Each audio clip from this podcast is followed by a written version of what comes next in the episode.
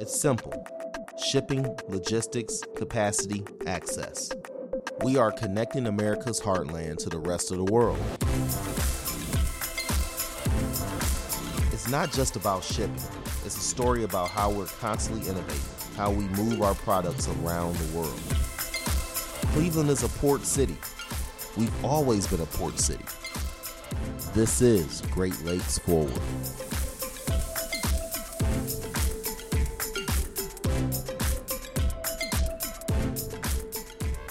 Welcome to today's episode of Great Lakes Forward. I'm your host, Jade Davis, and today we're discussing the Great Lakes St. Lawrence Seaway System from both an industry and a policy perspective. But before we get into that discussion, I want to provide a quick update on the 2021 shipping season here at the Port of Cleveland. So far, we're seeing a positive start. Our general cargo was up year over year through April, and uh, we welcomed our first shipment of ISO tanks to the Port of Cleveland. Our maritime related infrastructure projects are well on their way, with some even reaching completion, such as our main gate and open is officially open, along with our Cleveland bulk ter- terminal ore tunnel extension, which of that ore tunnel extension is going to allow us a greater capacity to handle, especially iron ore, but also any other construction aggregates and, and other industrial heavy uh, metals that we uh, need to ship in and out of Cleveland. And so also construction on docks 24 and 26 west at the international terminals are set to begin in Q3 or Q4 this year. And those are out to bid at the Port of Cleveland's website, www.portofcleveland.com. Make sure you follow us on Twitter, LinkedIn, Instagram at Port of Cleveland. And on Facebook, it's at the Port of Cleveland. So for the latest news, updates, and we're going to now dive into our our conversation after our brief commercial there to start. Today, I'm joined by Steve Fisher, Executive Director of American Great Lakes Port Association. Steve is not only a longtime advocate for maritime in the Great Lakes, economic development in the Great Lakes, and utilizing our inland water resources, but also I consider him one of the foremost experts on getting things done in Washington, D.C., no matter what the hurdles are, whether it's COVID or the partisan makeup, uh, whatever the flavor of the day is. Steve has been there, has been consistent. And I definitely, definitely, definitely am glad that he's on our side. And so, Steve, thanks so much for joining us here at Great Lakes Forward. Jade, I, I appreciate you inviting me. Uh, always eager to uh, chat with folks about the importance of shipping on the Great Lakes. Great, great. And uh, again, with just such a large industry here, if you think about the Great Lakes St. Lawrence Seaway, you're thinking about pretty much just from Lake Ontario and and and the, the start of the St. Lawrence River all the way over to Duluth, Minnesota. So I mean, we're talking about a significant chunk of, of real estate, but more so amount of jobs, cargo, lives impacted, and we're all doing it while dealing in fresh water. And so, Steve, let's let's talk about your organization. Where are you located, and what's your role within the American Great Lakes Ports Association? We're a Washington D.C. based organization. We were originally created in the late 1970s by the various port agencies on the Great Lakes, including the Cleveland Cuyahoga County Port Authority. The ports came together in the 1970s and realized that they wanted to work as a group together to try to address and, and impact federal policy for the benefit of enhancing shipping on the Great Lakes and enhancing the volume of cargo flowing through our ports. And ultimately, the main goal is to creating jobs, creating more jobs at our ports. So our organization was formed in the late 1970s. I am the third executive director of the organization. There were two individuals before me. I have been honored to represent the various port authorities here in DC. We're one of the only Great Lakes regional organizations that's actually based in Washington as opposed to being based somewhere in the Great Lakes region. And the reason is that we take a such a strong interest in lobbying Congress. And so we've always felt that it was better to have somebody on the ground here in DC. I am located just a half mile from, from Capitol Hill and often running up there to meet with individuals or to meet with officials at different federal agencies or officials on Capitol Hill. We try to maintain a close working relationship with all the various federal legislators from the Great Lakes states, particularly the ones who are on key congressional committees that impact the issues we care about. So so we're a DC-based organization because we feel we're we're more effective here. Obviously, we coordinate closely with other regional Great Lakes groups, both environmental groups, economic groups, different regional advocacy groups. For example, the Great Lakes Commission, the Great Lakes Cities Initiative, the Great Lakes Governors Conference, and other Great Lakes advocacy organizations, and try to work closely with them to advocate for the economy of our region uh, here in Washington.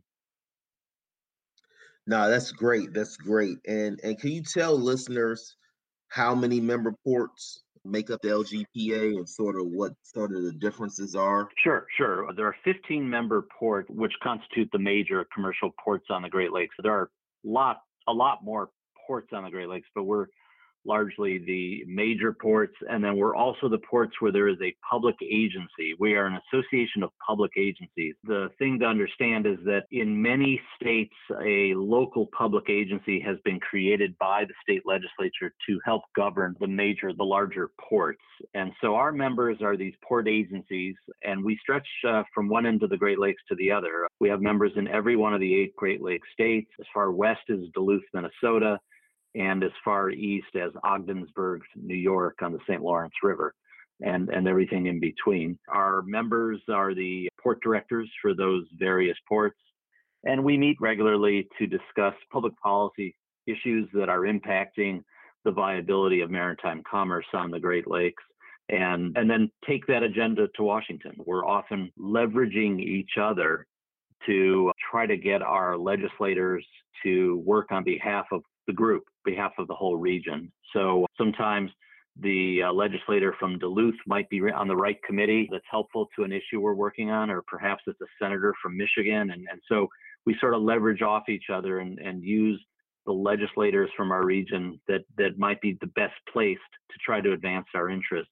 In, in reality, I, I've got to give a shout out to our legislators, the group of them here in Washington. So these are the legislators from the eight Great Lakes states they're happy to work together cooperatively in advocacy for our region and uh, realizing that West Coast legislators or Gulf of Mexico legislators or legislators from the Sun Belt, these other regions of the country, they're all working together to try to best advocate for their part of the country. So we try to work with our team from the Great Lakes region to try to advance interests and issues that impact this not only the maritime system but the economy of our region and try to make sure federal policy is kind to our to our region and helps benefit our region no i mean that that competition and being able to you know policy affects your ability to compete policy affects mm-hmm. uh, your ability to compete affects the availability of jobs, of goods and services, and, and those things all affect quality of life on down the line. And so it's just, I hope our viewers, our listeners can understand how interconnected all these things are. And so, you know, sort of stand on that that topic today.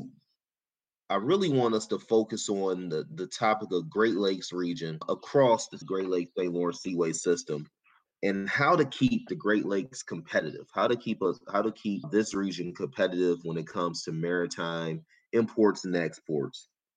As we know, Great Lakes shipping shipping by vessels doesn't end during the winter. These vessels are delivering goods to and from destinations in the Great Lakes region, also known as Lakers, that are mostly domestic, you know, U.S. port to U.S. port, U.S. owned ships. And then also, however, in the winter months, the St. Lawrence Seaway freezes. And since the Seaway connects global shipping to the Great Lakes via the Atlantic Ocean, international vessels cannot deliver directly into the Great Lakes in some of those winter months, especially like the January to early March timeframe. So as shippers and carriers are considering, you know, our trade route, you know, I know this does cause some concern. Could you sort of explain that, Steve, as far as like how you see the Great Lakes place in sort of this year-round shipping ecosystem? And just ways we can do to sort of help maintain that system and improve it? Sure, sure. So, for those who don't know, for ships to navigate on the Great Lakes and then between the Great Lakes and the Atlantic Ocean, they have to go through uh, a series of navigation locks. There are a total of 16 navigation locks on the Great Lakes. And if a ship were heading into the Great Lakes from the Atlantic Ocean, they would head head west on the St. Lawrence River, passing Montreal, and and right at Montreal is the first lock. And by the time it gets to Lake Superior, it will have gone through 16 of these locks that will actually lift the ship up. But Lake Superior is higher than uh, the Atlantic Ocean, so as as ships go west, they they get lifted a total of 600 feet, which is 60 stories. So this is a quite an engineering feat. But that infrastructure, that, that lock infrastructure, it's made of concrete and steel. And uh, during the winter months when the water freezes, uh, and mind you, fresh water freezes earlier and harder than uh, salt water, and the Great Lakes are freshwater.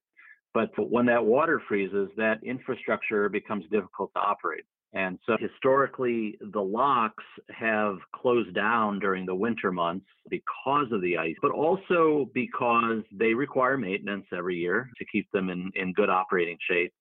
And the federal agencies that own and operate and manage that lock infrastructure require a couple to three, two or three months a year to do their maintenance, where ships aren't go passing through and they can do all the maintenance for the year during that downtime. And then hopefully remain open and operating for the remaining months of the year, the remaining nine months of the year. So, so historically, we've ended up with a seasonal shipping season where it's essentially open for nine or 10 months a year and then it's closed for two or three months a year. There are a handful of ships that will keep operating within the Great Lakes in the sections where you can operate across the lake without going through any locks. And you get a little bit of that, but it's not much. And so, for maintenance reasons and then for ice reasons, the system has been seasonal, and that's been a challenge for growth, and it's been a challenge for our marketing efforts and trying to find uh, new users and new business in the system. A lot of companies don't want to only ship their goods for nine or 10 months of the year. They want to ship them for 12 months of the year. And so when mm-hmm. we uh, mm-hmm. present them with the option of, hey, why don't you use our ports and ship your goods on the Great Lakes? And and and they re- come to realize that we're shut down for part of the year. They they choose other options, and so it, it becomes a, a, a challenge for us. For any listener trying to get their head around this, I would just say, you know, if you if you like to fly on a certain airline and they told you they were going to be closed every year for three months, uh, you'd probably switch airlines.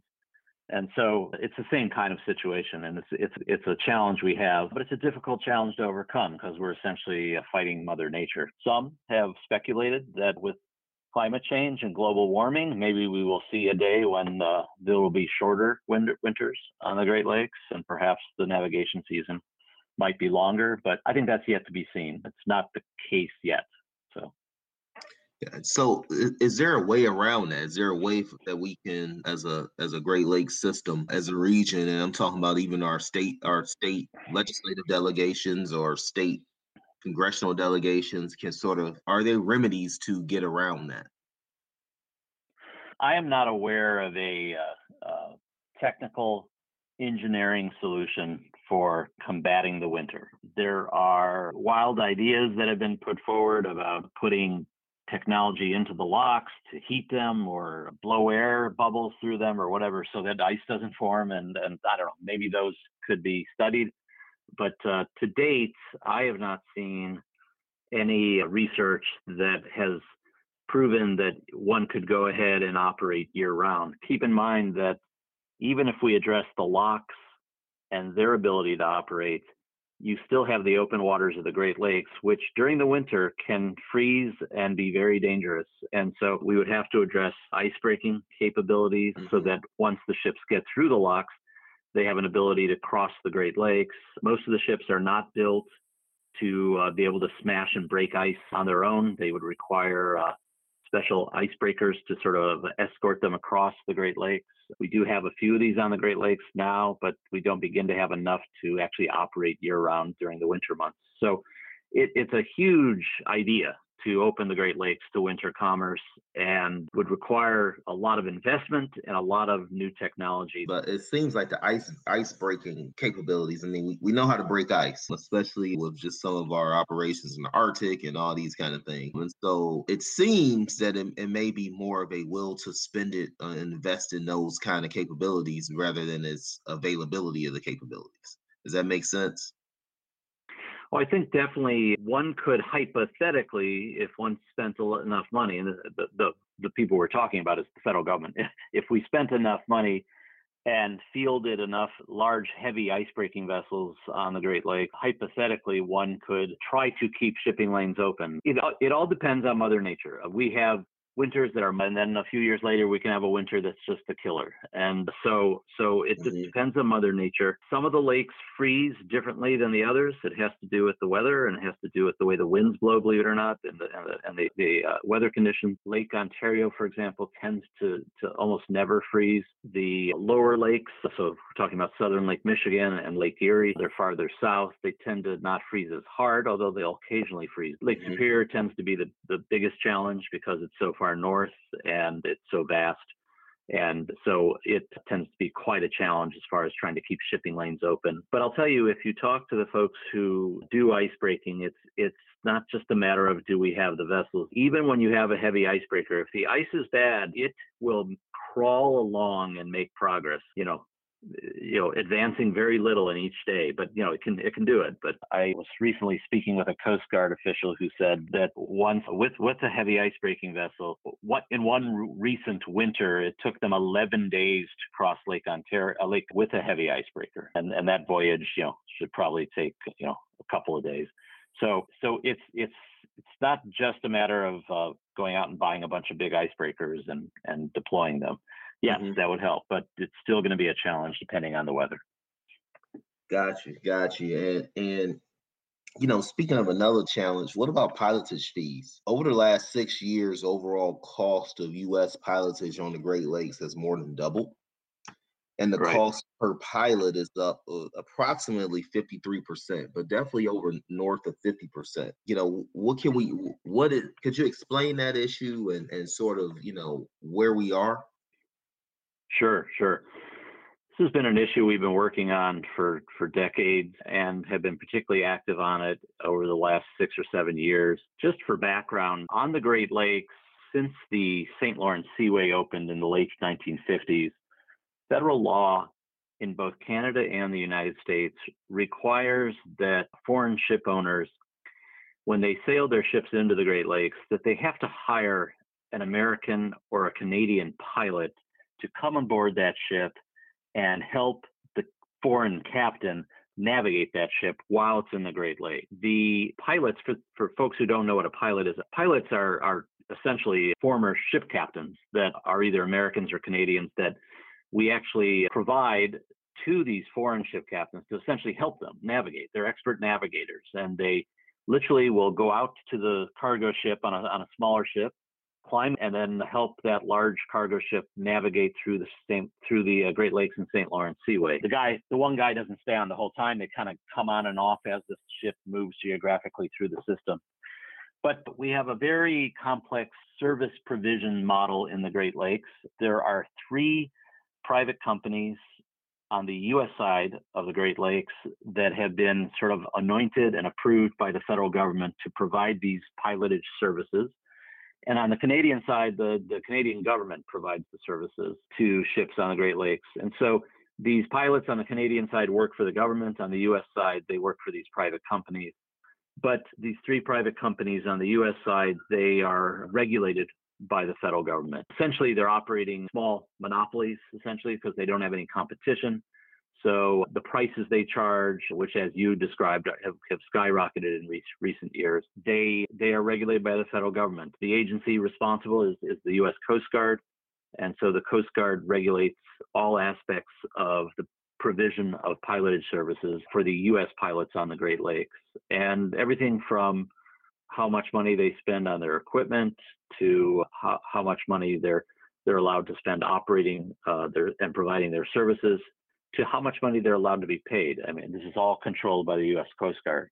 and they have a staff of people in the Coast Guard headquarters in Washington that do nothing but this. They they regulate these pilots. About five six years ago, the cost that the Coast Guard was allowing to be charged started ramping up quickly by double digits every year. And just to rattle that off, Jade, because it's so shocking. so from from 2014 to 15, the cost went up by 20 percent. The next year it went up by 24 percent. The next year it went, went up by another 14%. The next year it went up by another 12%. The year after that, it went up by another 11%. So double digit increases time and time and time again, really expanding the cost of this service. What's some of the, the rationale behind the increases? Because, you know, it definitely seems to be outpacing inflation. Where, where are we getting these sort of increases from? Well, let me first state we need pilots. So the, the, the ship owners and the foreign ships that come into the Great Lakes, the captains of those ships are expert at sailing around the world, but they don't know the uh, intricacies of sailing within the Great Lakes. So, so we definitely need pilots, and I'm not here to say we don't need the pilots. We do, but do they need to be multimillionaires? I don't know. I don't know that for for a government provided service, I don't know if that's fair. So in reality, they Coast Guard really, I, I don't know how to say this other, other than simply put it out there. The Coast Guard wants to pay more. They want they want the pilots to be compensated higher. And you know the target compensation level is now over three hundred and eighty thousand dollars a year for each pilot.